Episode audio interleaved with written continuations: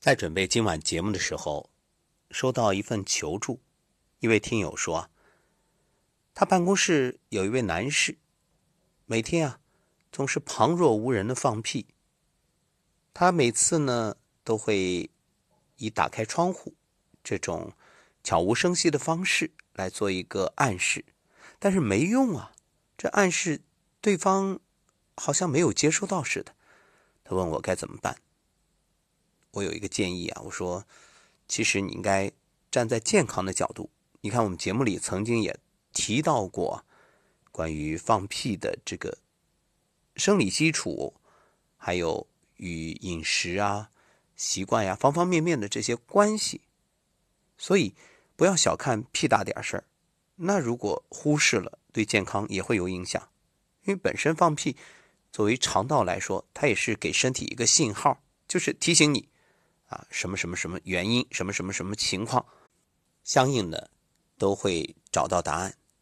所以放屁也可以理解为身体的一个信号，它是在提醒你啊，要注意了。其实从这件事儿，我们能听出来的就是一个办公室礼仪。办公室是一个相对既开放又私密的场所。你说同事之间朝夕相处。有时候可能比家人相伴的时间都长。如果这心里有疙瘩、有别扭，又不知道怎么处理，那憋在心里，那是会憋坏的。所以俗话说：“有屁不放，憋坏心脏。”这有话不说，那也得憋坏肺脏。为什么？憋气呀。说到办公室礼仪，我就想谈谈今天的话题：饭局修养。眼瞅着春节的脚步近了，那各种应酬、各种聚会、各种饭局少不了。这种场合得体大方非常重要，这是体现一个人的修养，同样也在展现你的生活习惯。都说不拘小节，可是这种时候，很多朋友可能一年难得见一次，这小节还是要注意的，该拘。也得拘。某个企业老板请客人吃饭，叫两名新来公司的大学生作陪。客人是南方人，吃菜的口味呢比较清淡，所以点的菜啊都比较符合客人的口味。结果这新来的大学生呢都是四川人，喜欢吃辣，于是不断的抱怨：“哎呀，这菜怎么没味儿啊？这是不好吃。”老板心中虽然不爽，也不好发作。又点了两道辣一点的菜，结果呢，两道菜一上来，被两名大学生霸在面前，自顾自的边聊边吃，旁若无人。吃完之后还赞叹：“嗯，就这两个还不错。”回公司之后，各位可想而知，这老板没做任何解释，直接解雇。某大型企业招聘一名后勤部长，经过一番海选、笔试、面试。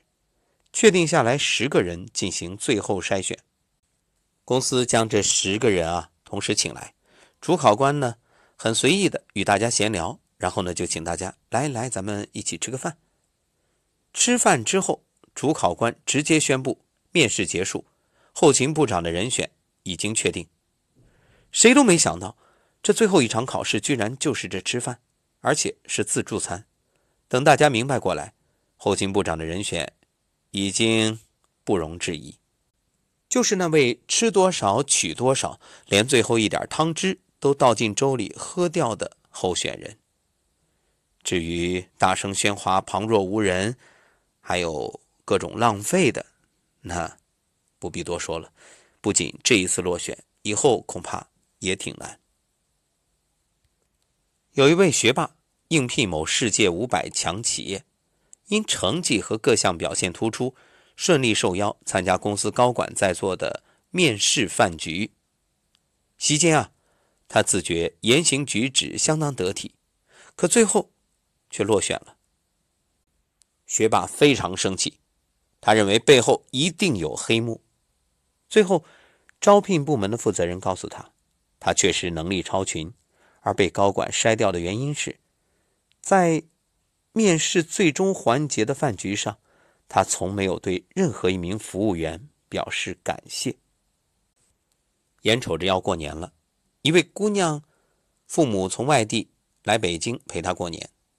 姑娘的男友火速预定了熟悉的餐厅，并且啊，在饭局上努力表现。可回到家，姑娘父母发话了：“你这个男朋友不过关。”姑娘很疑惑：“为什么呀？这才第一次见面，你怎么就认定不过关呢？”第一，他订餐厅的时候没有征求你的意见，也没有问我们的口味。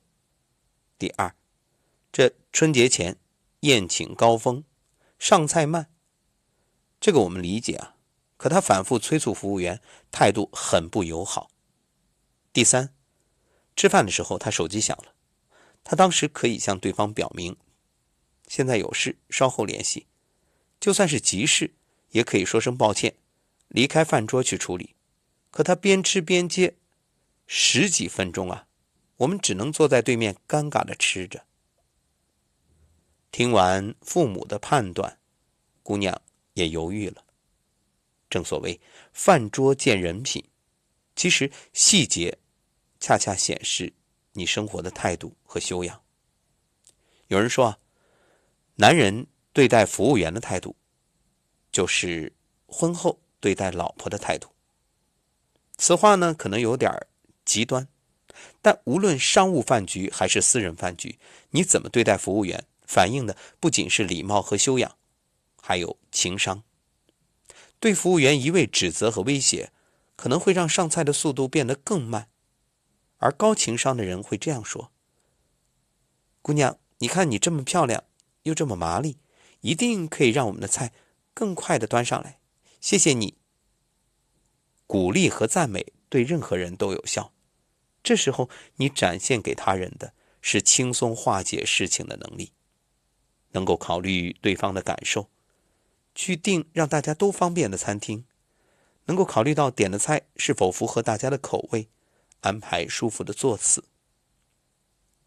一位礼仪师曾说，他的母亲教导他，请人赴宴时要细心配合宾客的吃饭速度，在宾客尽兴吃完之前，不要放下筷子，因为一旦主人的筷子停下来，客人。也就不好意思继续吃下去了。体贴和周到，藏在每一个细节里。礼仪绝不是恪守规矩，按规矩一定要用刀叉，按规矩一定要喝下这杯酒，按规矩一定要给对方夹菜。这些啊，并不是礼仪的核心，因为规矩恰恰是破坏饭桌氛围的元凶。日本著名歌唱家藤原一江在请别人吃西餐的时候，对方嘟囔了一句：“哦，用刀叉吃饭真别扭。”一向是刀叉派的藤原立刻给对方递了筷子，还说：“其实我也喜欢用筷子。”藤原先生说：“所谓礼仪，绝不是恪守规矩，只要不让对方感到不快，就是最好的礼仪。所以，这就是随和。”随机，正所谓相机而动。当然，有些事情是要注意的。用餐的禁忌不能触碰。首先，不要舔筷子，不要手握筷子在餐桌上到处寻找，不要去扒拉菜、捡菜。别人夹菜的时候，不要越过别人去夹菜，不要把筷子插在饭菜上。席间打嗝那是非常不礼貌的。如果实在无法控制，赶紧说一声抱歉，然后离席处理。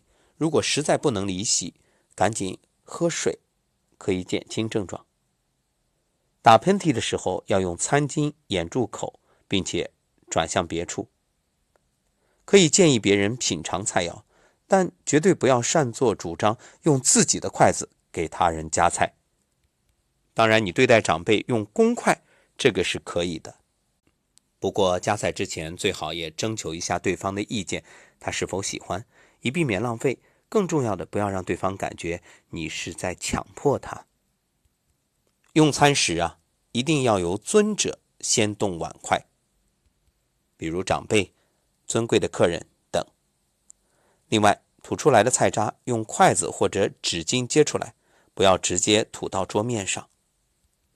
细节虽小，恰恰暴露人品和教养。